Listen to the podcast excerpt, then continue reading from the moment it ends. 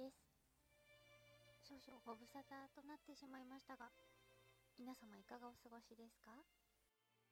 今年のゴールデンウィークは飛び石連休なので、うまく予定が立てられず、なかなか遠出はできないんですけれども、日帰りでもどこかに行けたらいいなと思っています。それでは今回も15分間お付き合いください。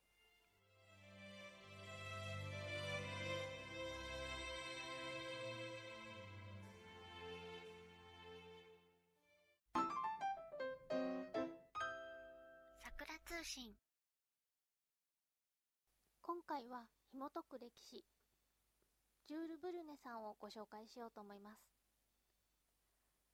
ブルネさんは1838年1月2日フランス東部アルザス地方のベルフォールというところに生まれました。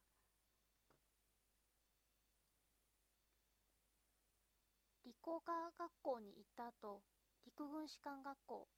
陸軍砲兵学校を卒業します。とても優秀な方だったようで砲兵中尉としてメキシコ戦争に出征し24歳の若さで第5等レジョン・ドヌール勲章というのを授与されています。また絵も上手だったそうで戦地で描かれたデッサンはフランス国内中に公表されたそうです。ナポレオン3世は第15代将軍徳川慶喜との関係を深めていて日本に軍事顧問団を派遣することにしました隊長はシャルル・シャノワーヌ参謀隊。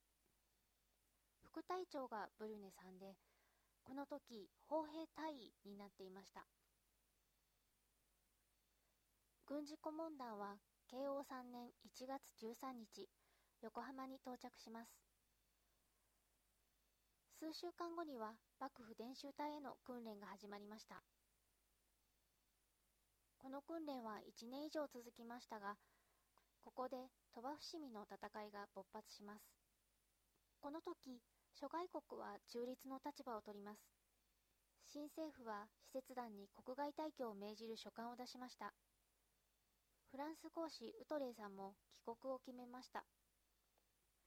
ですが、諸外国が中立の立場を取ったというのはあくまでも公式な表向きのお話で、自分の国の軍隊から除隊したり辞職したりして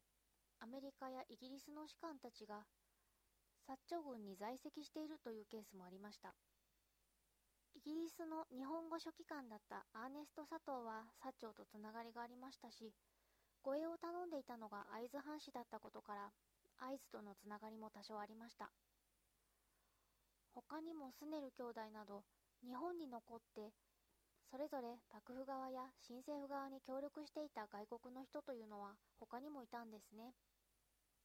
また長崎のフランス領事は長崎市の仮清長に敬意を表することを拒絶して薩長に武力構想を辞さないと威嚇までしたそうです。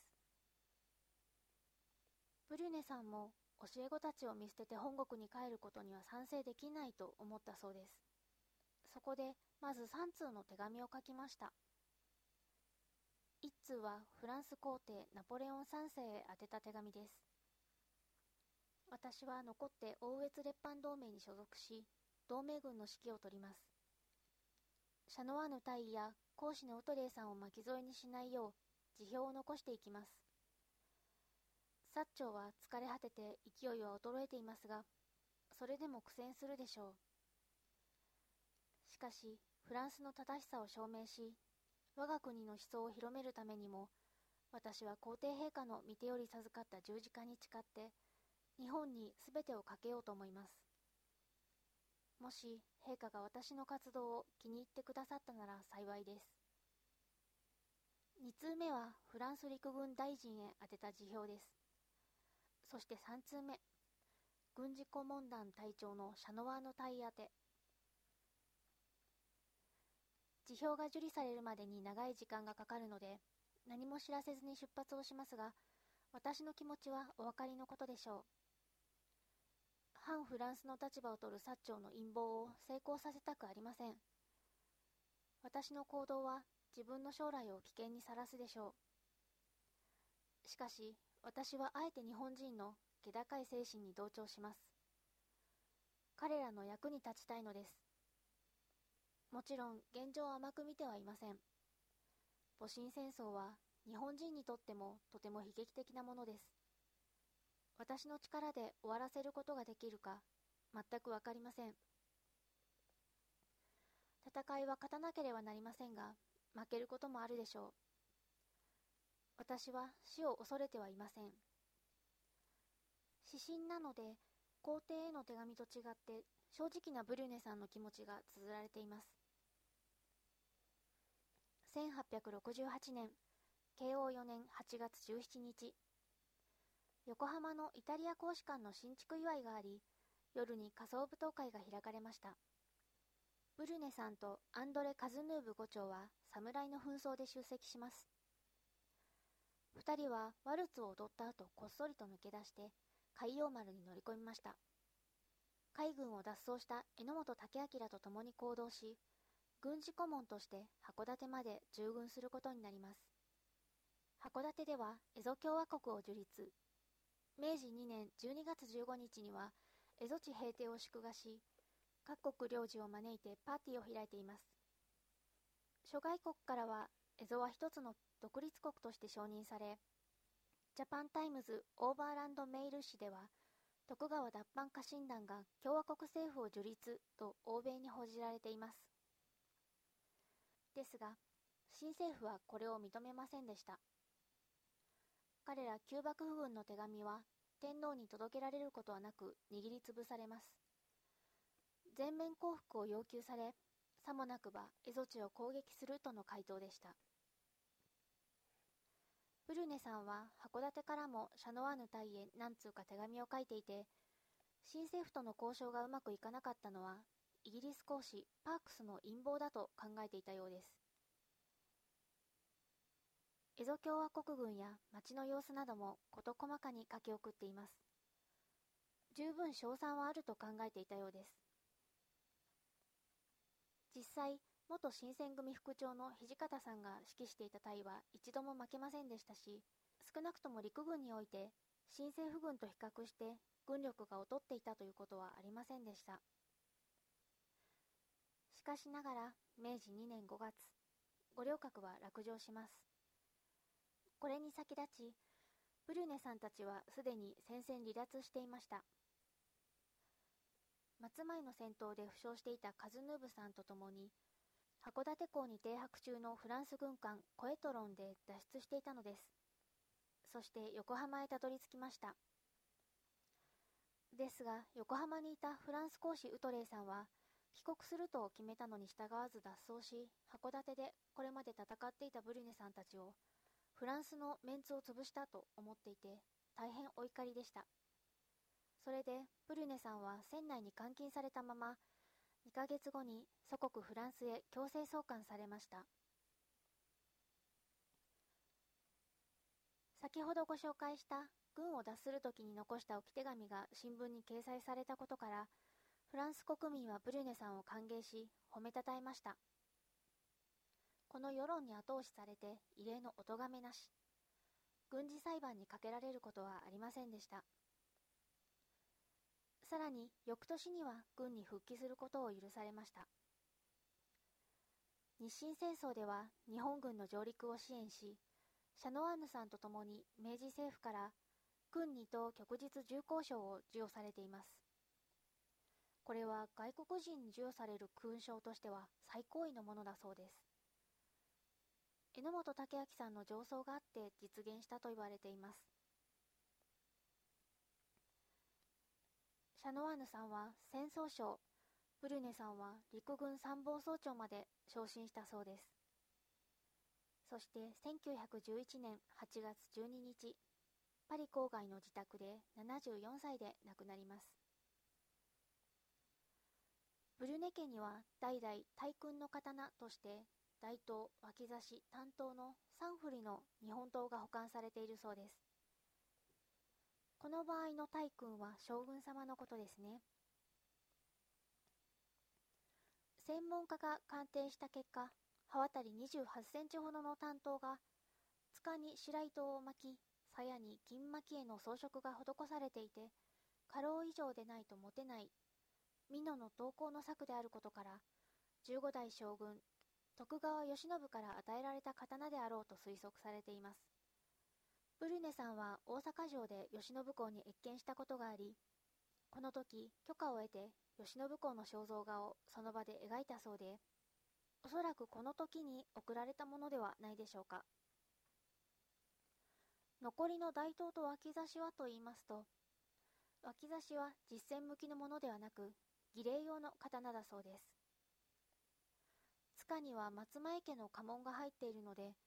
函館にいた時に戦った松前藩藩主の刀がブルネさんの手に渡ったのではないかと考えられています。それでは大刀はどんな由緒のある刀なのかというと、幕末に作られたごくごく普通の全く無名の刀なのだそうです。なぜそれを持ち帰り大切にしていたのでしょうか。イタリア公使館での舞踏会で侍の紛争をしていた時に指していたものではないかという説があります。だとすれば、軍を辞めて祖国にも帰らず、遠い違法の国で祖国のため、義のために生きようと決意し、行動に移した夜、腰にあった大刀は、紛れもない侍の魂だったのではないでしょうか。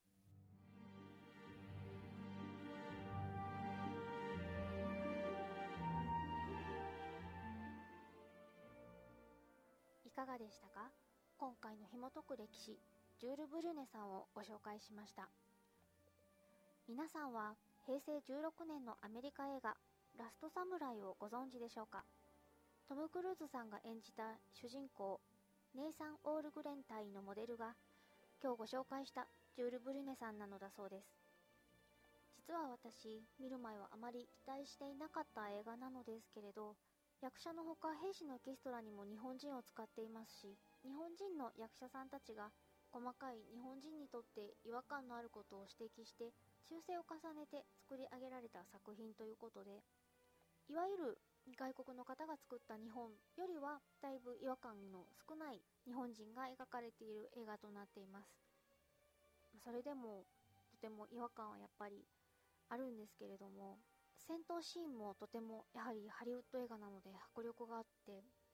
本物の馬を使っているシーンと成功にできたロボットの馬を使ったシーンなどがすごく綺麗に継ぎ合わされているので全く見ている分には違和感なくただただ戦闘シーンの迫力に見入ってしまうようなそんな映画になっています。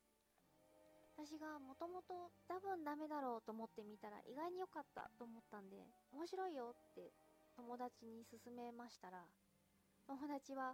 あじゃあいい映画なんだっていうこうハードルを上げてしまった状態で見てしまったのでいや違和感があるえーみたいな反応だったのであしまったと思ったんですけれどもご覧になったことがない方は、適度なハードルで ご覧いただけると。まあ、結局やっぱりトム・クルーズさんが主演の映画なので、トム・クルーズがかっこよければそれでいいっていう映画ではあるんですけれどもね。まあそんなこんなで、今回の桜通信も最後までお聴きいただきありがとうございました。もしもですね、あのこの人を取り上げてほしいですとか、この幕末のこの事件ってなんでこうなのみたいなご質問とかリクエストなんかがあったらリクエストをいただければ嬉しいです e メールアドレスは snowblossom39 アットマーク yahoo.co.jp snowblossom39 アットマーク yahoo.co.jp もしくは Twitter アカウント同じくスノーブラッサム39までメールやリップなどでリクエストをお寄せいただけると幸いです。